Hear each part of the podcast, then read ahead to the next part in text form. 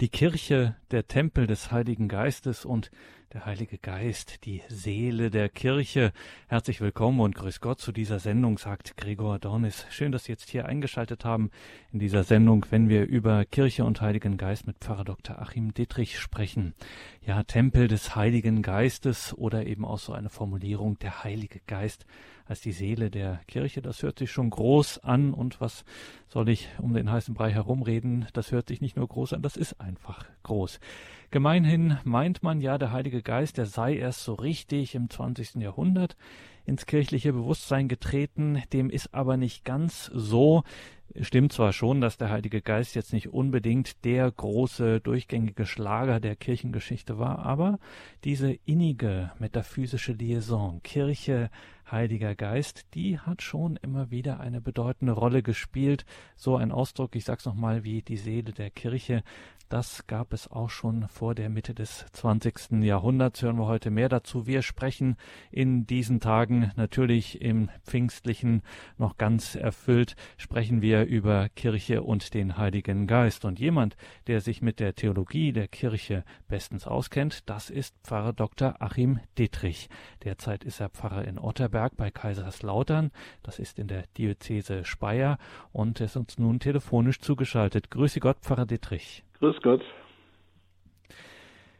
Ja, Pfarrer Dittrich, Kirche und der Heilige Geist, wenn es da eben solche großen Worte gibt wie Tempel des Heiligen Geistes oder auch der Heilige Geist als Seele der Kirche, das ist, muss man schon sagen, das ist keine pathetische oder frömmelnde Übertreibung. Das kann man schon so auch ernsthaft als Theologe oder wie Sie auch als promovierter Theologe, kann man schon so sagen, oder?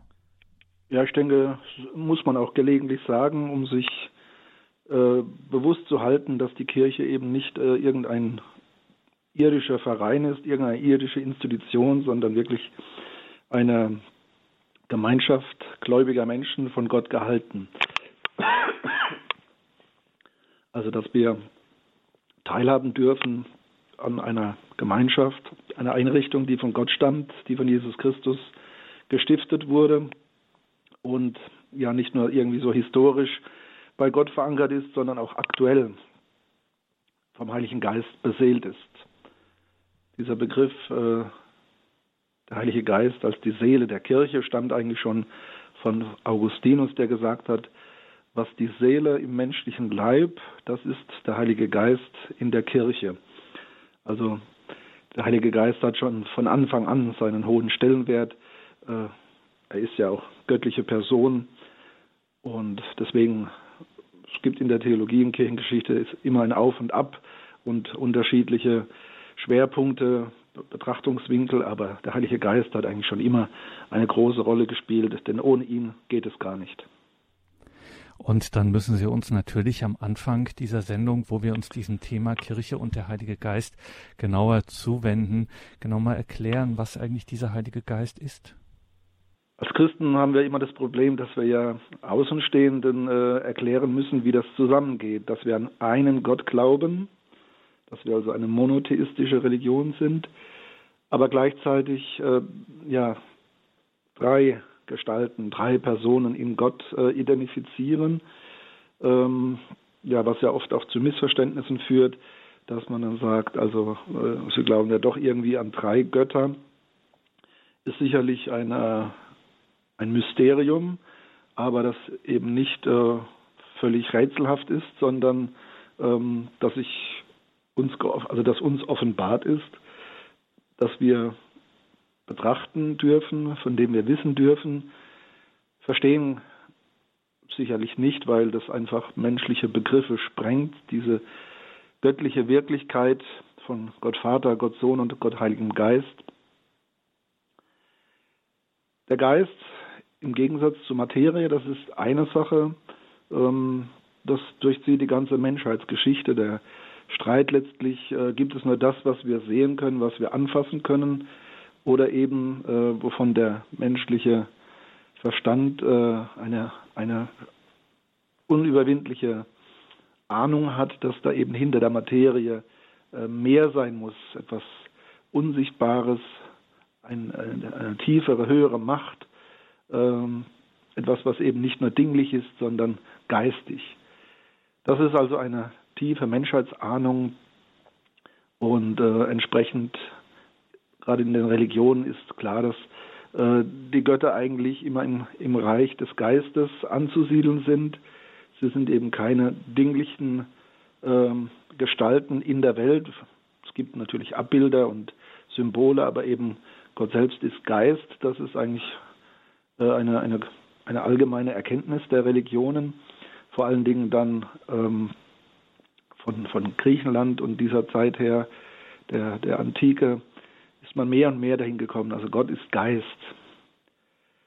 Allerdings die Frage, wie verhält sich göttlicher Geist zur Welt, zum Materiellen, zum Menschen?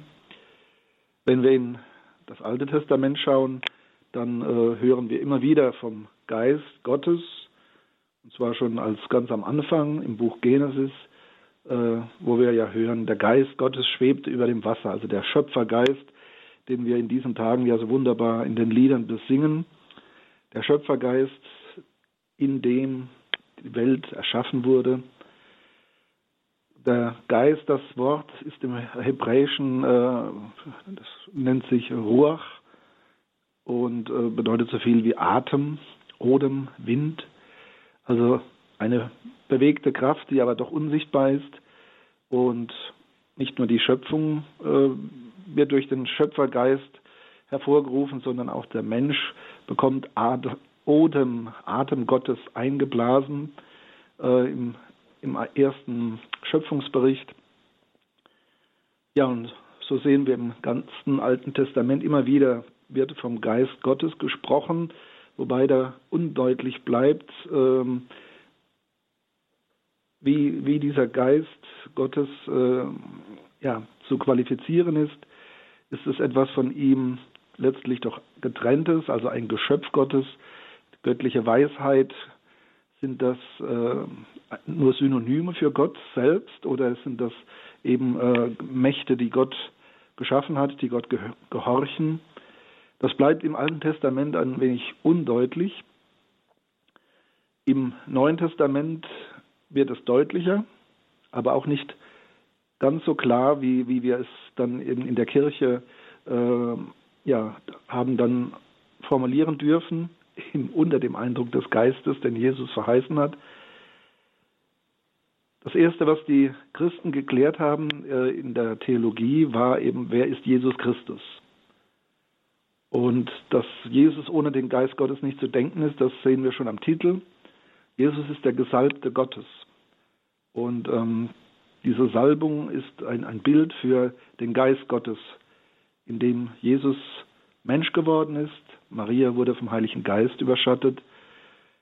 Und indem Jesus seinen Weg gegangen ist, und zwar wurde dann am Jordan bei der Taufe durch Johannes Jesus nicht der Geist erst geschenkt, aber hier manifestiert sich seine Verbundenheit mit Gott Vater im Heiligen Geist, das Bild der Taube. Ja, und alles, was Jesus tut, ist dann immer in geistvoller Verbundenheit mit Gott Vater.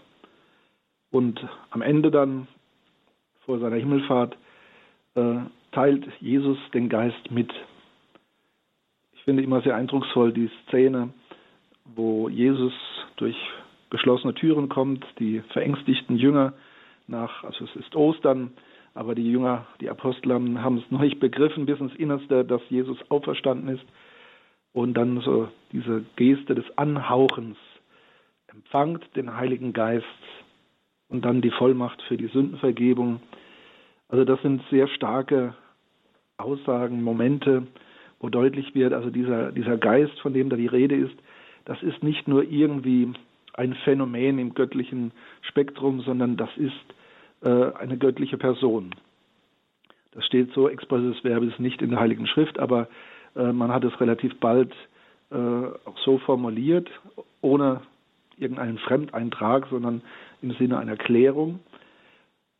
Nachdem klar war, wer Jesus Christus ist, nämlich Gottes Sohn, der Messias, wahrer Gott, wahrer Mensch, hat man sich eben dieser Frage nach der dritten göttlichen Person zugewandt und hat es dann im vierten Jahrhundert, ähm, also nach Nicäa und dann vor allem auf dem Konzil von Konstantinopel hat man dann klipp und klar formuliert, also auch dann im Symbolum, also im Glaubensbekenntnis der Taufe, äh, dass der Heilige Geist Gott ist und mit dem Sohn und dem Vater verherrlicht und angebetet wird.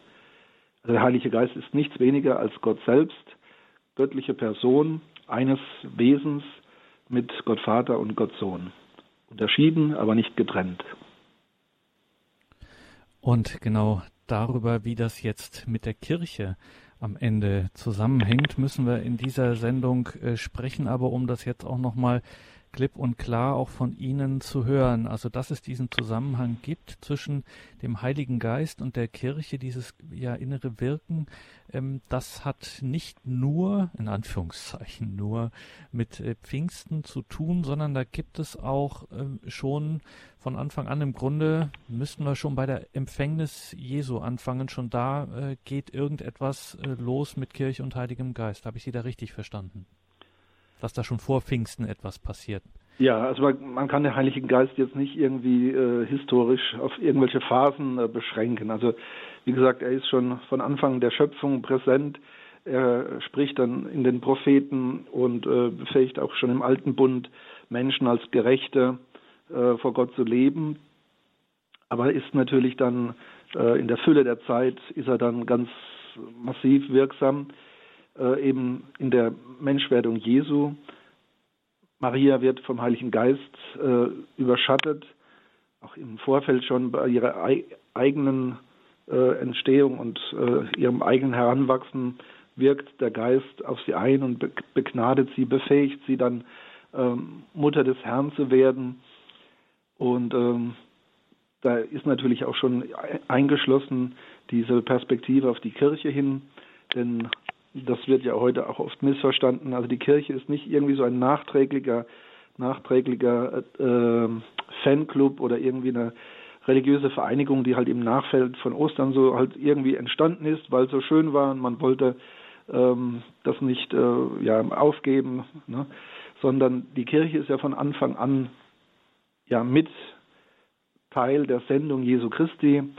Äh, von allem Anfang an ist er gekommen, eben auch um die Kirche zu gründen, die Menschen zusammenzuführen im Glauben und äh, im schönen Bild von Paulus gesprochen, eben äh, er als das Haupt und die, die Christen, die Getauften als die Glieder des mystischen Leibes.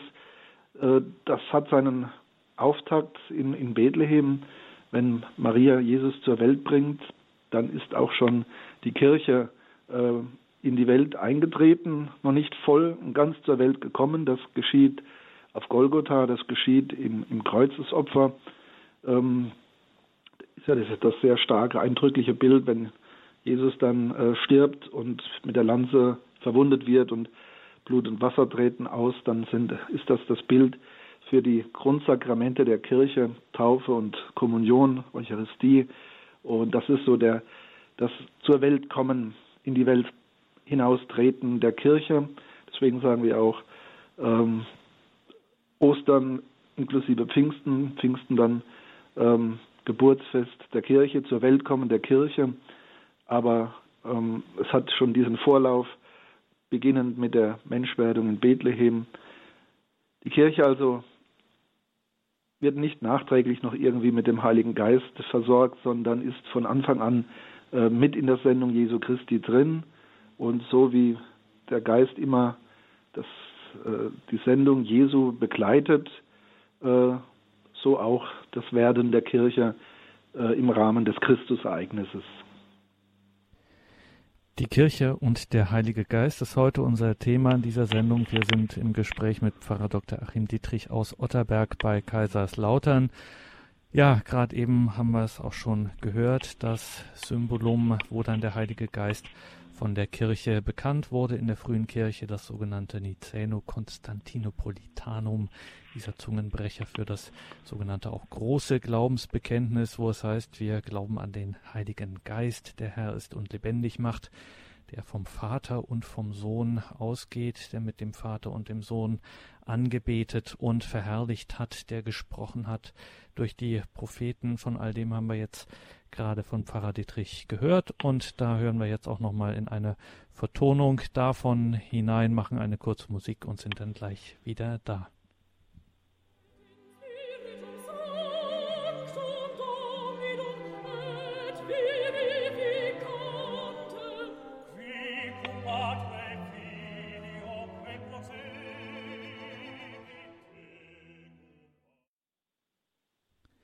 Ja, ein Abschnitt aus dem Glaubensbekenntnis, dem großen Glaubensbekenntnis, wo es nicht nur um den Heiligen Geist geht, sondern direkt im Anschluss dann auch, ich glaube an die eine heilige katholische und apostolische Kirche, ich bekenne die eine Taufe zur Vergebung der Sünden. Heiliger Geist und Kirche, das ist unser Thema heute. Wir sind im Gespräch mit Pfarrer Dr. Achim Dittrich. Pfarrer Dittrich, die Kirche beruft sich in ihrem wesentlichen Handeln, um es mal so zu sagen, also in, nennen wir jetzt Verkündigung, Lehre, Sakramente, beruft sie sich gern auf das unfehlbare Wirken des Heiligen Geistes. Warum bzw. wozu braucht die Kirche eigentlich den Heiligen Geist? Ja. Wie vorhin schon gesagt, also die Kirche ist eben nicht eine irdische Veranstaltung.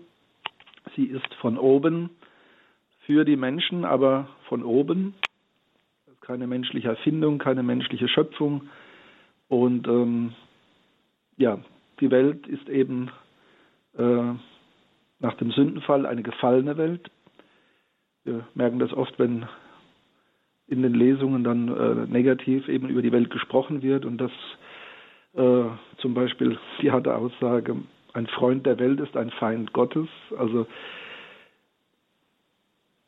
die Welt äh, hat einen eigenen Geist, der ähm, abtrünnig ist, der Widersacher, der eben äh, versucht, die Menschen von Gott fernzuhalten und versucht überall hineinzuwirken und die Menschen eben verführt und äh, ja, trennt von Gott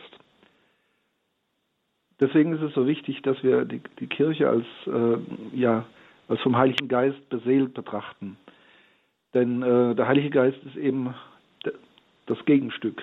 Also die Sicherheit, dass wir in der Kirche wirklich bei Gott sind und dass nicht der, der, der Satan, der Teufel uns äh, verführt und äh, uns blendet, dass die, die Wahrheit in der Kirche ja zugänglich wird, also dass die Kirche die Liebe und die Wahrheit auf Erden ja zugänglich machen kann, wie eine Quelle, wie eben ein erfrischender und belebender Geist, wie ein Licht. Es gibt viele schöne Bilder dafür. Das kommt heute, auch wenn so berichtet wird in den Medien, viel zu kurz. Also äh, da ist jede Ehrfurcht, jedes Verständnis verschwunden, aber auch bei vielen Katholiken hat man nicht mehr den Eindruck, dass sie noch wissen, was die Kirche ist, dass sie zuallererst äh, ein Geschöpf Gottes ist, Creatura Verbi oder auch Sponsor Verbi, also eine, eine, ein Geschöpf des, des Logos, des Wortes oder auch Braut äh, des Wortes, also von, von, von Christus ja erschaffen im Heiligen Geist und von Christus vom Vater her beseelt mit dem Heiligen Geist, der also als innere Wirkmacht alles durchdringt äh, natürlich zuallererst die Sakramente, zuallererst die Taufe, die Firmung, die Eucharistie. In allem kirchlichen Tun ist der, will der Heilige Geist gegenwärtig sein. In, der, in den Sakramenten ist, es, ist er es mit Gewissheit.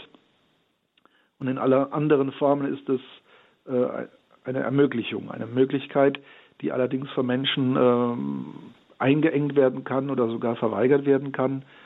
Ähm, also zur Kirche zu gehören bedeutet nicht, dass man automatisch heilig ist.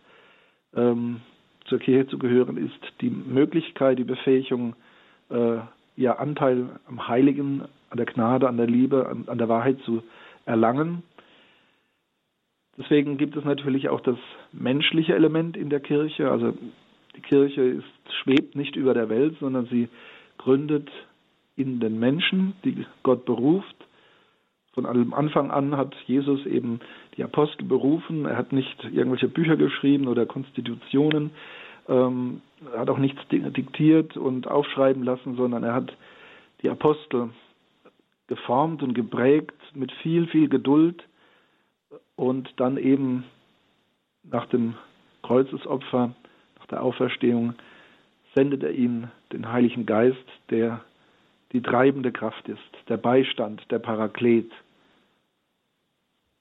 Es ist schön, dass die Kirche dabei eben nicht nur das apostolische äh, Moment kennt, also Wir haben natürlich eine apostolische Kirche, die gegründet auf den zwölf Aposteln, die Jesus berufen und bevollmächtigt hat, sondern es gibt auch ja das marianische Moment.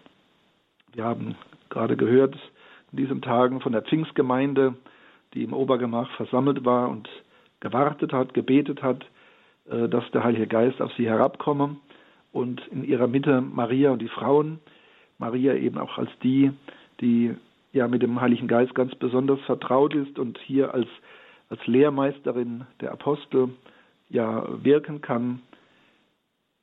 Eben auch die Haltung, die es in der Kirche braucht, dass diese, dieser Charakter als göttliche Stiftung, als, ja, als Gemeinschaft der Heiligen, dass das wirklich auch zum Tragen kommen kann. Das ist also eben kein Automatismus. Die Kirche ist zwar gehalten von Gott und wird niemals von der Welt überwunden. Aber das ist doch auch immer ein, ein großes, äh, eine große Herausforderung und auch ein Hin und Her, ähm, eine große Anfechtung in jedem Getauften letztlich. Jeder Getaufte ist ja Glied der Kirche und insofern ist das auch immer ein großes Drama, wo die Kirche als Ganze in der Welt und die einzelnen Christen eben ja treu sein müssen, bei Christus bleiben müssen, sich vom Geist Gottes leiten müssen, anstatt dem Geist der Welt nachzugeben und sich von Christus zu trennen. Die Kirche also kann als Kirche Gottes, als Kirche Jesu Christi nur im Heiligen Geist sein. Das geht ja so weit, dass eben Paulus sagt, wir können noch nicht mal richtig beten ohne den Heiligen Geist. Wir wissen nicht warum. Nur der Geist macht uns fähig, ja, Jesus auch richtig zu, zu erkennen. So wunderschön im ersten Korintherbrief im zwölften Kapitel, wenn es heißt, nur im Heiligen Geist kann man Jesus den gekreuzigten Kyrios nennen, den Herrn.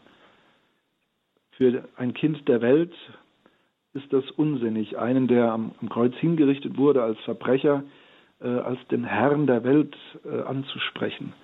Das ist also menschlicher Logik, menschlichem Denken unzugänglich und nur möglich, wenn wir den Heiligen Geist empfangen haben, der uns eben zum Glauben, zur Erkenntnis im Glauben befähigt. Der Geist der Wahrheit, wie ihn der Herr auch nennt, diesen Beistand, der der Kirche verheißen ist und der dann an Pfingsten über die Apostel kommt, das ist die Credo-Sendung bei Radio Horeb und Radio Maria. Wir sprechen über die Kirche und den Heiligen Geist. Jetzt müssen wir auch mal, weil das Stichwort Maria gefallen ist, muss ich eine kurze Zwischenbemerkung noch machen, die ganz wichtig ist. Gestern haben wir ja das Fest, auch den Gedenktag, erstmals weltweit in der Kirche begangen. Maria, Mutter der Kirche. Und dazu hat Pfarrer Dietrich, unser heutiger Gast in dieser Sendung, einfach mal vor ein paar Jahren ein theologisches Schlüsselwerk geschrieben. Wenn es um die Mutter der Kirche geht, kommt man an dem in diesem Buch von Dr. Achim Dietrich nicht vorbei. Und seit letztem Jahr gibt es im FE Medien Verlag einen schönen kleinen Band Mater Ecclesiae Maria, die Mutter der Kirche von Pfarrer Dr. Achim Dietrich. Das ist also ein Muss für jeden Marienverehrer, das nur weil wir gerade über die Gottesmutter gesprochen haben, die ja hier in diesem Thema Heiliger Geist und Kirche natürlich als Braut des Heiligen Geistes und als Mutter der Kirche etc. natürlich immer mitschwingt.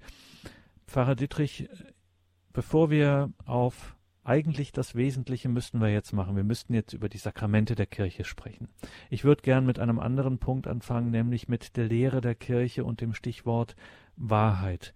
Wenn es bestimmte Lehraussagen gibt, an denen die katholische Kirche festhält, dann kommt sie einfach an diesem Wahrheitsanspruch, den kann sie ab einem bestimmten Punkt nicht mehr relativieren. Und als Garanten dafür, dass das tatsächlich wahr ist, was sie da definiert, zum Beispiel in den Dogmen in der Lehre der Kirche, dafür nimmt sie insbesondere den Heiligen Geist für sich in Anspruch.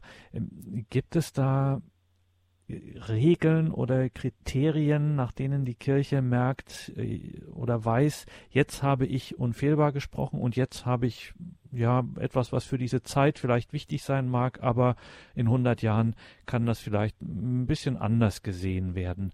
Ähm, wo verläuft hier die Grenze zwischen, wo man sagt, das ist jetzt sicher, sicher wahr und da können wir ruhig äh, drüber reden?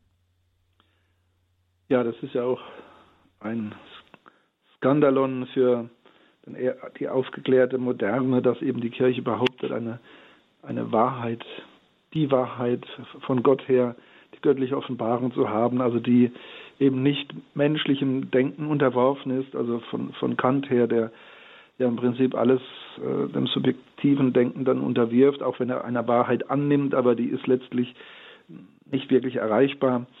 Und ähm, die Kirche sagt aber doch, Gott offenbart die Wahrheit über die Welt und den Menschen.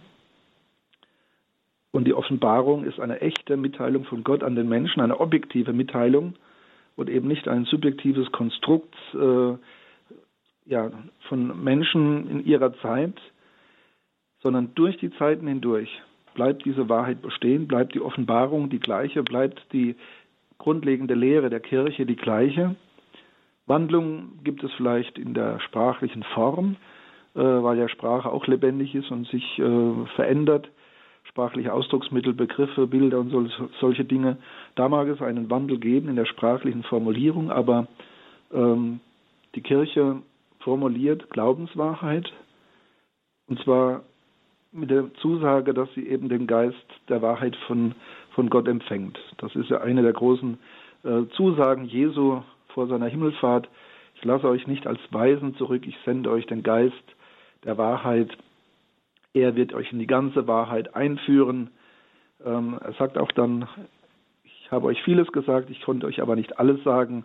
Der Geist der Wahrheit wird euch in die ganze Wahrheit einführen. Also da wird auch deutlich, ähm, dass eben ein, ein, ähm, eine Fixierung auf die Bibel, also quasi mit einem Verbot darüber hinaus äh, ja, etwas zu sagen, äh, nicht im Sinne Jesu ist. Also er ist nicht gekommen, um, um uns quasi ein, ein, komplettes Lexikon von A bis Z über äh, alle wichtigen Glaubensfragen zu liefern, sondern er hat wesentlich die Menschheit erlöst und gerettet durch seinen Kreuzestod. Er hat uns also aus dem Bann der Sünde und des Todes befreit.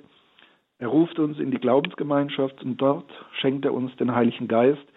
Und der Heilige Geist befähigt die Gläubigen als Gemeinschaft, nicht den Einzelnen, sondern den Gläubigen in der Gemeinschaft der Kirche wirklich die Wahrheit Gottes zu erkennen und äh, ja, formulieren zu können, aussprechen zu können. Sicherlich immer in, äh, in den Möglichkeiten, menschlichen Möglichkeiten der jeweiligen Zeit und Sprache, aber doch tatsächlich. Also der Heilige Geist als Garant dafür, dass die Kirche in den wichtigen Glaubensfragen nicht irrt, keine Irrtümer formuliert. Sicherlich sehen wir in der Geschichte, dass das ein mitunter teilweise schwerer Prozess ist, diese Wahrheit zu finden. Äh, der Heilige Geist serviert das nicht einfach auf dem äh, Tablett und sagt so, hier habt ihr die Glaubenswahrheit. Äh, allein schon die Frage nach dem Heiligen Geist hat also im Prinzip etwa 300 Jahre gebraucht, bis man sie wirklich abschließend formuliert hatte. Gibt dafür einige Erkennungszeichen, dass eben ähm, ja, die Kirche in weiten Teilen und über lange Zeit etwas für, für wahr halten muss. Das ist also zum Beispiel jetzt ein wichtiger Hinweis, dass etwas eine zentrale Glaubenswahrheit ist. Die Entscheidung darüber treffen die Nachfolger der Apostel. Das ist also eine Bevollmächtigung, die Jesus selbst ausgesprochen hat. Ähm, und diese Apostel eben geeint äh, unter dem Petrus-Nachfolger, der also nicht isoliert äh, das Lehramt darstellt, aber der doch das letzte Wort hat, eine besondere Gnade empfängt, um eben in Einheit mit den Bischöfen die Glaubenslehre zu formulieren, immer wieder neu für die jeweilige Zeit oder eben auch Momente, die in den Jahrhunderten zuvor noch gar nicht irgendwie äh, in den Blick geraten sind, eben dann äh, auch teilweise neu äh, ans Licht zu bringen. Das ist, wie gesagt, ein, eine, eine große Herausforderung in allen Zeiten. Deswegen haben wir Konzilien, teilweise auch sehr zerstrittene Konzilien, wo man also Jahre und Jahrzehnte gestritten hat, bis man dann schlussendlich äh, zu Formulierungen Definitionen gekommen ist oder man es auch gelassen hat, weil man sich nicht einig war. Das ist auch wichtig, dass man eben nicht äh, Politik spielt und sagt, also wir brauchen nur eine Mehrheit und die, mit der Mehrheit drücken wir dann äh, unsere Auffassung durch, sondern der Heilige Geist muss das äh, leiten und auch ähm, muss das dann auch im Prinzip zur Anerkennung bringen. Das zeigt sich dann auch in der, der Rezeption. Also äh, eine, eine Glaubensaussage äh, findet dann auch wirklich allgemeine Anerkennung über Jahr, Jahrzehnte und Jahrhunderte. Also wir dürfen festhalten, der Kirche ist Glaubenswahrheit anvertraut und diese Glaubenswahrheit brauchen wir, um in rechter Weise über uns Menschen, unsere Aufgabe und über die Welt und ihre Gefahren zu denken und auch zu erkennen, was unsere Aufgabe ist, unsere Sendung, eben nicht selbstgenügsam äh, in Gottverbundenheit zu leben, sondern auch mit einer Mission, nämlich das Evangelium möglichst allen Menschen zu bringen, eben viele Menschen teilhaben zu lassen an der Wahrheit des Glaubens und sie hinzuführen, dass auch sie den Heiligen Geist empfangen können. Und um hier auch nochmal einen Gedanken aufzugreifen, den Sie gerade genannt haben, nämlich das Motiv, dass man viel zu wenig beachtet, dass nämlich auch bestimmte Sachen äh, gar nicht entschieden wurden in der Kirchengeschichte, ist vielleicht, wenn ich so vorhin gesagt habe, die Kirche nimmt eben das Wirken des Heiligen Geistes äh, in solchen Fragen, auch in gerade Fragen der kirchlichen Lehre, für sich in Anspruch. Aber auf der anderen Seite, wenn man genau in die Kirchengeschichte schaut, macht sie das eben mit einer ganz, ganz besonderen Behutsamkeit und Ehrfurcht. Also es gab ja in den so vielen Jahrhunderten, äh, gerade bei uns auch in der Westkirche, gab es ja ähm, stellenweise hinreißende theologische Auseinandersetzungen zwischen bestimmten Schulen, also Franziskaner gegen die Dominikaner und die Dominikaner mit den Jesuiten und so. Und da ist man gerne mal nach Rom gegangen und hat gesagt, jetzt Heiliger Vater, entscheide mal. Und in der Regel, wirklich in der Regel hat der Heilige Vater gesagt, äh, bitte hört auf, euch zu verurteilen. Von mir werdet ihr jetzt hier in dieser heiklen Frage äh, keine, äh, ich werde mich auf keine Parteiseite hier schlagen, sondern ähm, wir müssen hier sehr vorsichtig und behutsam sein und darüber weiter nachdenken und hört auf, euch gegenseitig zu verurteilen. Und wenn man manche ähm, Lehrfragen auch sieht, wie lange auch Kirche dann damit gerungen hat, kann man auch sagen, hier kommt auch so eine eine doch Ehrfurcht, eine wirkliche Ehrfurcht auch ähm, vor diesen äh, Fragen zum Vorschein. Das war nicht so vorschnell, wie das immer mal gerne gesagt wird. Na, die Kirche hat hier irgendwas den Leuten aufgedrückt, dass sie es glauben sollen. So war es eigentlich in der Regel nicht in der Geschichte. Hm. Das gilt für neue Fragen oder für Detailfragen. Also wo dann durchaus, wenn dann einfach jegliches biblische Fundament fehlt und jeglicher Ansatzpunkt, dass man dann wirklich auch verschiedener Meinung sein darf. Äh, eine Frage, die zum Beispiel äh, selbst in der Definition von Pius XII. nicht entschieden wurde, die Frage nach dem Tod Mariens, ob sie jetzt wirklich gestorben ist oder unmittelbar in den Himmel aufgefahren ist, wird also in der Bulle von Pius XII. nicht genau ausformuliert, sondern wird offen gelassen, weil es auch nicht heilsrelevant ist. Also äh, wie äh, der Übergang Mariens aus dem irdischen Leben in, in, äh, in den Himmel, ob da wirklich ein physisches Sterben dabei war oder nicht, das lässt sich nicht klären. Und deswegen ist der Papst da im Prinzip dann einfach äh, im Unbestimmten geblieben in dieser einen Frage und weiterhin ist es erlaubt, beide Meinungen zu vertreten. Etwas anderes ist es, wenn eine Lehre formuliert wurde und Jahrhunderte alt ist und immer geglaubt wurde und dann plötzlich in Frage gestellt wird. Das ist etwas anderes. Also da ähm, kann man ja nicht sagen, ja, das, das ist jetzt wieder unbestimmt, sondern was die Kirche mal äh, gewonnen hat an Glaubenslehre, das gilt natürlich und ist nicht abhängig von den Zeiten. Manchmal muss man es neu formulieren, dass es den Zeitgenossen verständlich wird, aber ähm, die Glaubenslehre wandelt sich nicht. Spiritus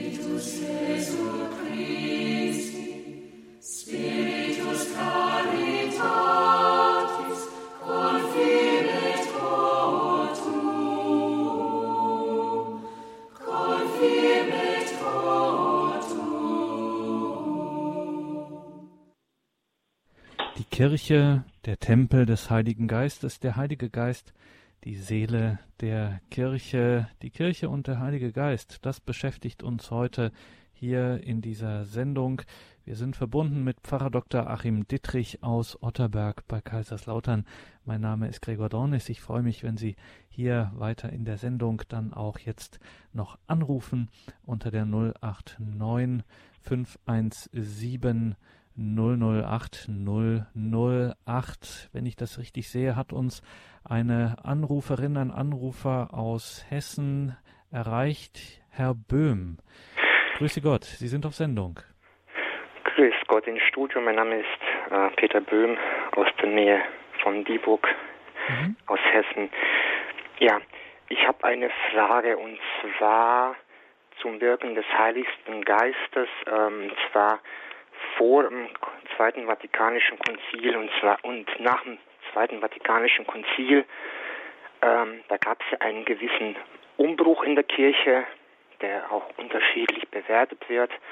Da wurde unter anderem die Liturgie verändert, die Liturgiesprache wurde ähm, durch die Landessprache ersetzt. Ähm, und die Frage, wie ist das zu, zu bewerten? Es, es, es klang ja in der Sendung äh, vorhin an, dass was die Kirche ähm, einmal festgelegt hat, ähm, kann man nicht so leicht verändern. Nun ist natürlich die ähm, möchte nicht, möchte ich sagen, die, ähm, die Feiertagenmesse ist jetzt, ist jetzt nicht dogmatisch festgelegt, aber, aber äh, ähm, dennoch haben sich einige Päpste dazu geäußert, und, ähm, unter mhm. anderem Papst Pius X. Und ja, ich habe einfach die Frage, diese Veränderungen nach dem Konzil, wie sind die zu bewerten und wie ist auch das Wirken des Heiligen Geistes äh, ähm, auszumachen oder inwiefern ist da auch Menschen, ja Menschen, äh, Menschenwerk sichtbar? Mhm. Dankeschön, Herr Böhm. Die Frage ist angekommen. Ja, das ist eine Frage, die viele bewegt. Äh, da müssten wir jetzt eine eigene äh, Sendung, Sendereihe dazu machen. Pfarrer Dittrich, vielleicht trotzdem ähm, noch eine Antwort auf diese Frage, die sicher, äh, die ja viel diskutiert wurde. Mhm. Also das Wirken des Heiligen Geistes dürfen wir uns nicht vorstellen, wie dass wir quasi alle einfach nur äh, Marionetten oder Schachfiguren sind und, und der Heilige Geist so sein äh, seine Sache durchführt. Es gibt sicherlich immer wieder Streit um Neuerungen, um Abwandlungen. Äh, da gibt es auch manche irrige Positionen, also bis hin zur Häresie. Aber wir dürfen sicher sein, dass, dass der, die Hauptachse immer vom Heiligen Geist geführt ist. Und ähm, da sind auch vielleicht mal ein paar Kurven und Bögen drin, aber sie bricht nicht ab und sie führt nicht in die falsche Richtung. Also Liturgiereform sage ich immer, ähm, ja, ich bin Hobbygärtner und äh, schneide früher immer so die Weinreben und die, die Obstbäume. Und es war damals das große Bedürfnis da, ähm, das sieht man auch schön bei den, Schri den Schriften von Josef Ratzinger ähm, oder auch von Jungmann, ähm, das große Bedürfnis, die heilige Messe auf das Wesentliche wieder zu konzentrieren und manches, was da eben über die Jahrhunderte auch dazugekommen ist, ähm, zurückzuschneiden, um das Wesentliche wieder freizulegen. Äh, man kann darüber streiten, ob es vielleicht nicht ein bisschen zu viel war, was man weggeschnitten hat und äh, ob es nicht so nüchtern zugeht. Allerdings habe ich die Erfahrung, wenn man das Bild der Natur gelten lässt, äh, dass ein beschnittener Obstbaum, der gesund ist, äh, wieder neu und stark austreibt. Und äh, ich gehe auch davon aus, dass die Liturgie und der Gottesdienst also auch sich äh, ja wieder eine, eine neue Form finden wird. Äh, der Grundbestand ist, ist beibehalten worden und es wird sich eine neue Form finden. Äh, muss darauf hinweisen, dass Benedikt XVI. ja großen Wert darauf gelegt hat, die alte Messe wieder ins volle Recht zu setzen, nicht als Konkurrenz, aber um deutlich zu machen, äh, was jahrhundertelang als gültige Messe gefeiert wurde, äh, kann man nicht äh, außer Kraft setzen und als ungültig erklären. Deswegen ist es heute auch möglich, die alte Messe noch zu feiern. Sie ist weiterhin gültig, aber eben nicht als Ersatz oder Konkurrenz zum Ordo Novus von Paul VI. Ja, ich denke, der Heilige Geist führt da dann auf Dauer schon den richtigen Weg und lässt die Dinge auch wieder richtig wachsen. Also das ist so meine, meine Überzeugung. Und da sind wir auch ganz dicht bei diesem Thema auch Sakramente, worüber wir ja auch noch sprechen müssen. Zunächst nach Dieburg. Vielen Dank für diese Frage. Alles Gute, Herr Böhm. Wir gehen weiter nach Oberbayern in den Landkreis Fürstenfeldbruck zum Herrn Lohkamp. Grüß Gott. Ja, grüß Gott. Ähm, grüß Gott. Grüß Gott, Dr. Dietrich. Meine Frage entsteht aus dem Rosenkranz. Jesus, den du, o oh Jungfrau, im Tempel wiedergefunden hast. Äh, jetzt äh, schließe ich daraus, äh, dass der Leib, eben, eben auch unser Leib, auch der Tempel des Heiligen Geistes sein kann. Da gibt es aber nun ein Spannungsverhältnis zur Kirche. Ähm, ich habe eben erleben müssen, dass äh, der mystische Leib der Kirche, also der mystische Leib des Jesus, eben nicht äh, direkt mit der Kirche in Zusammenhang gebracht worden ist. Ähm, meine Frage ist nun, können Sie das mit diesem Spannungsverhältnis ein bisschen besser beleuchten? Ihre Frage äh, oder Ihr Thema ist ja äh, praktisch nur auf die Kirche bezogen. Ich wollte aber das jetzt noch mit hineinbringen, inwieweit sich mhm. das eben tatsächlich auch zum Leib des Einzelnen bezieht ja. und inwieweit jetzt der mystische Leib der Kirche tatsächlich Konsens ist. Dankeschön, Herr Lohkamp. Ja, das ist eine gute, wirklich hervorragende, besser könnte es nicht passen, ähm, Hinleitung. Ähm, Pfarrer Dietrich, diese paulinische Aussage, unser Leib ist ein Tempel des Heiligen Geistes, ist eben auch und gerade äh, an die Einzelnen in der Kirche gerichtet. Ja, das ist ja das Besondere an der Kirche, dass sie einerseits eine Einheit darstellt, eine Gemeinschaft auch mit klaren Konturen, aber der Einzelne in der Kirche da nicht also einfach untergeht als, als namenlose Masse, sondern jeder Einzelne auch in, in voller Weise äh, ja im Kleinen auch Kirche abbildet, immer nur im Zusammenhang natürlich mit der Kirche, mit dem mystischen Leib, mit Jesus Christus als Haupt, aber er ist doch in der Welt äh, wirklich auch in Person Kirche, nicht autonom, aber in Verbundenheit mit der Kirche.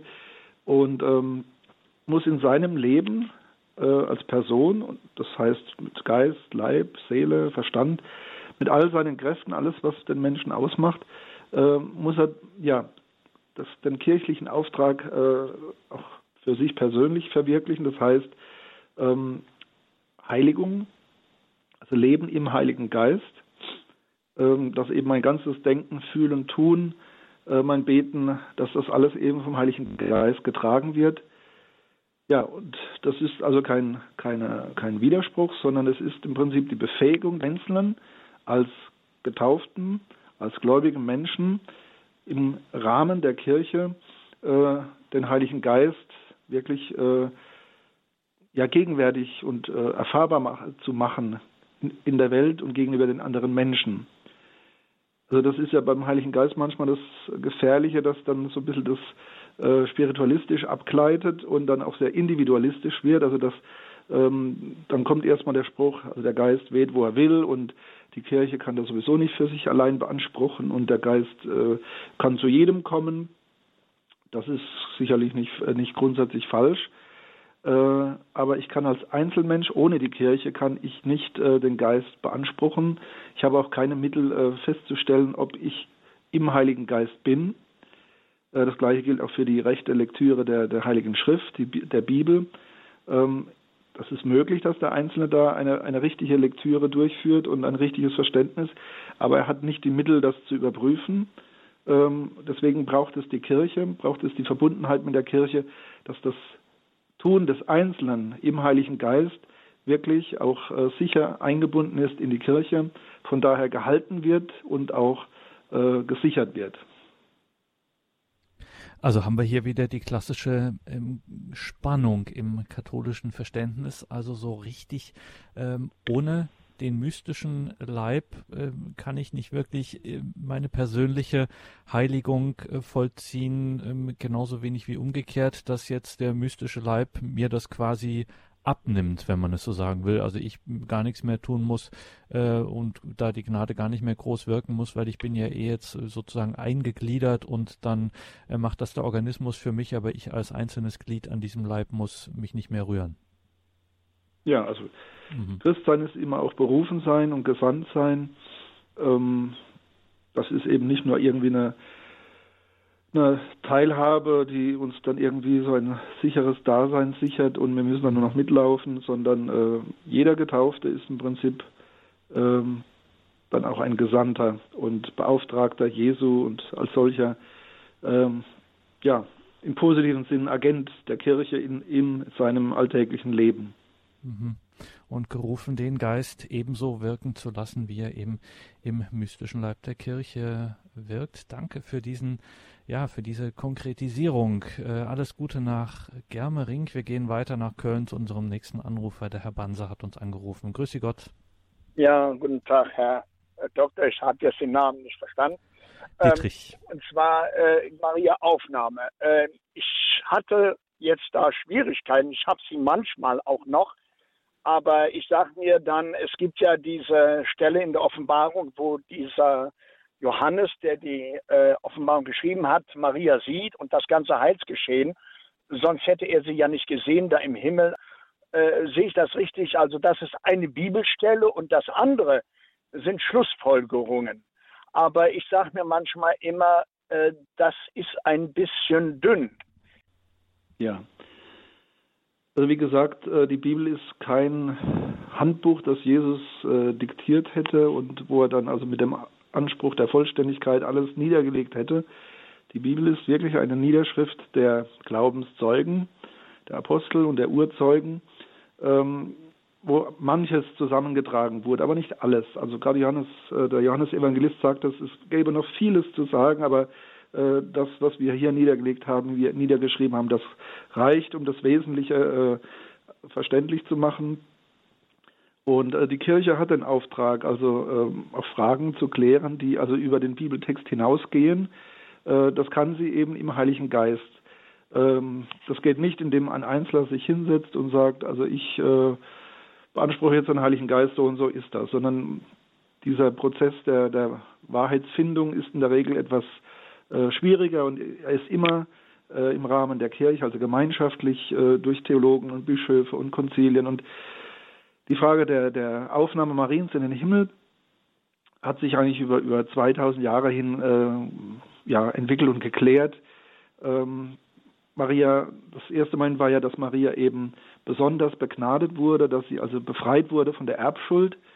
Und die logische Konsequenz daraus ist, weil der Tod ist Sold der Sünde, also äh, von dieser Sünde war Maria befreit und bewahrt. Äh, deswegen hat sie nicht den Tod erlitten, wie er normalerweise dem Menschen zukommt. Und von da aus äh, war es dann eigentlich, äh, eigentlich auch der nächste Schritt dann einfach. Zunächst hat man von Entschlafung gesprochen, Dormitio Mariae, also Maria ist entschlafen in die Seligkeit und das war von Anfang an eigentlich schon die allgemeine Auffassung. Aber dann hat man gesagt, also äh, es ist eigentlich zwingend, dass die, die ganze Person Mariens, und zwar Leib und Seele, äh, weil sie eben nicht der Sünde unterworfen war, äh, im Tode, in ihrem Lebensende auf Erden äh, aufgenommen wurde in den Himmel. Sie hat eine intensive Verbundenheit mit Christus und die wirkt sich dann eben in diesem Moment aus, dass sie eben das, was wir alle anstreben, nämlich das ewige Leben und in den Himmel zu kommen, dass das in, in ihrer Person schon vorweggenommen ist und auf dem, so geht sie uns quasi uns und der, der ganzen irdischen Kirche voran als Zeichen der Hoffnung. So, also ein Anwendungsfall für das, was wir vorhin hier besprochen haben zum Thema Kirche und Heiliger Geist, wenn es eben um die Entfaltung der Offenbarung geht, wie da Heiliger Geist und Kirche ineinander wirken. Danke für Ihren Anruf. Alles Gute nach Köln. Auf Wiederhören. Herr Pfarrer, jetzt müssen wir noch drauf zu sprechen kommen, weil das ist äh, ganz wichtig und wird allzu oft ein bisschen unterschlagen, auch im Bewusstsein von uns einfachen Gläubigen, sag ich jetzt mal, dass wir den Heiligen Geist, dass der nicht nur auf einer, in Anführungszeichen, oberen Ebene, sondern dass der auf, in der ganzen Kirche eben wirkt und dass der auch direkt uns in einer Weise an uns wirkt in den Sakramenten, nämlich, dass wir da eine direkte und äh, nachgerade unüberbietbare Geisterfahrung quasi machen können, zum Beispiel in Taufe, Firmung, natürlich auch äh, im Weihesakrament, in der Eucharistie äh, spielt da überall eine Rolle. Vielleicht nehmen wir mal das Beispiel, weil es auch jetzt gerade in die Osterzeit so schön passt, Taufe und Firmung. Wie wirkt hier der Heilige Geist? Mhm. Die Sakramente sind ja dadurch definiert, dass in ihnen also Gott sicher wirkt. Also es ist nicht nur eine, eine äh, schlichte Segensform oder eine Bitte, sondern es ist wirklich, äh, wenn das Sakrament in rechter Weise vollzogen wird und der Empfänger auch richtig disponiert ist, also äh, an das Sakrament glaubt und offen ist für Gott, dass dann wirklich Gott wirkt, den Heiligen Geist sendet. Das ist aber dann also ein Potenzial quasi, eine Verbindung, die äh, mit dem Menschen hergestellt wird, das in den Menschen angelegt wird, aber kein Automatismus, dass man dann quasi programmiert wird, äh, quasi als Gläubiger und Heiliger zu leben. Ähm, es ist, wie gesagt, ja, man, man wird, es gibt verschiedene Bilder, aber ein Bild ist zum Beispiel vielleicht ein bisschen aus, äh, für die heutige Zeit vielleicht passend. Äh, man wird auf die, die richtige Frequenz eingestellt, also wie, wie so ein Radiogerät. Ähm, der Sender, auf dem wir die Melodie Gottes, die, das Lied der Liebe hören können und danach uns bewegen und, und uns danach stimmen lassen können. Äh, dieser Sender wird eingestellt, aber es ist dann letztlich das, die Aufgabe des Menschen, ähm, ja, das Radio eben auch laufen zu lassen und äh, auf dieses Lied, auf diese Melodie zu hören und sich dadurch äh, bewegen zu lassen. Die Taufe ist das Fundament schlechthin, aber wir haben leider viele, viele Getaufte heute, die also den, ihr Radio abgestellt haben oder den, den Sender, also ja, andere Sender bevorzugen, sagen wir es mal so. Äh, vielleicht, also die Programmierung ist da noch irgendwo, aber sie ist überdeckt von vielem anderen und man erlebt viele Getaufte, wo man eben merkt, also da ist die Verbindung zu Gott, der Heilige Geist ist irgendwie verloren gegangen. Nicht unbedingt, dass sie ganz böse sind, sondern einfach, dass sie so ungeistig und oberflächlich dahin leben und eben dieses Potenzial des Geistes, diese Kraft, diese Dynamis einfach ignorieren und nicht wirken lassen in ihrem Leben. Und damit uns das auch immer mehr äh, gelingen mag, auch gerade wenn wir die Sakramente empfangen, dass wir da mehr und mehr auch den Geist zulassen, dass er an uns wirkt. Dafür bitten wir Sie, Pfarrer Dittrich, dann zum Abschluss der Sendung noch um Ihren Segen. Zuvor der Hinweis an Sie, liebe Hörerinnen und Hörer. Wie immer gibt es CD und Podcast von dieser Sendung. Unser Internetauftritt ist horeb.org. Ganz einfach geht das auch auf der Radio Horeb App. Wenn Sie die noch nicht haben, die müssen sich unbedingt herunterladen. Das ist heute einfach Standardausrüstung. Das gehört dazu, die Radio Horeb App. Das ist ganz simpel auch, äh, kann man wunderbar darin durchnavigieren, Sendungen nachhören etc., Livestream und alles diese Dinge. Besuchen Sie auch unsere sonstigen Auftritte in den sozialen Netzwerken, Facebook, Instagram und was es da alles gibt. Auch hier ist natürlich Radio Horeb dabei mit einem eigenen YouTube-Kanal. Danke an Johann Schnellbach in der Regie in dieser Sendung. Er wird Sie jetzt auch durch das Programm noch begleiten. Jetzt um 21.40 Uhr wieder das große Highlight im Tagesprogramm von Radio Horeb, nämlich die komplett das Nachtgebet der Kirche. Mein Name ist Gregor Dornis. Danke Ihnen allen fürs Dabeisein. Kirche und der Heilige Geist, das war heute unser Thema und Pfarrer Dittrich, wenn wir schon jemanden wie Sie, einen geweihten Priester, heute in der Sendung haben, dann müssen wir natürlich auch um ein abschließendes Gebet bitten, um den Segen. Ja, gerne. Herr Jesus Christus, wir danken dir, dass du in die Welt gekommen bist, dass du unser menschliches Schicksal aufgegriffen und erlöst hast durch deinen Tod am Kreuz, durch deine Auferstehung dass du unser Menschsein in den Himmel getragen hast und uns den Heiligen Geist gesandt hast, der uns in die ganze Wahrheit einführt, der uns in der Kirche durch die Zeit führt, der uns befähigt, unser Leben zu heiligen und das Evangelium zu verkünden in Wort und Tat. Wir bitten dich, stärke uns durch den Heiligen Geist, dass wir ja in diesen schwierigen, verworrenen Zeiten unser Christsein wirklich leben können. Das gewähre der dreieinige Gott, der Vater, der Sohn, der Heilige Geist. Amen. Gelobt sei Jesus Christus. In Ewigkeit. Amen. Danke Ihnen, Pfarrer Dittrich, danke Ihnen, liebe Hörerinnen und Hörer. Und normalerweise bin ich nach dem Segen still, will aber jetzt noch auf das Lied zum Ausklang verweisen. Es ist ein altes liturgisches Gebet zum Heiligen Geist. Der Heilige Geist ergieße sich in unsere Herzen und mache sie rein, o Herr, er besprenge mit seinem Tau ihr Innerstes und befruchte es, Sancti Spiritus Domine.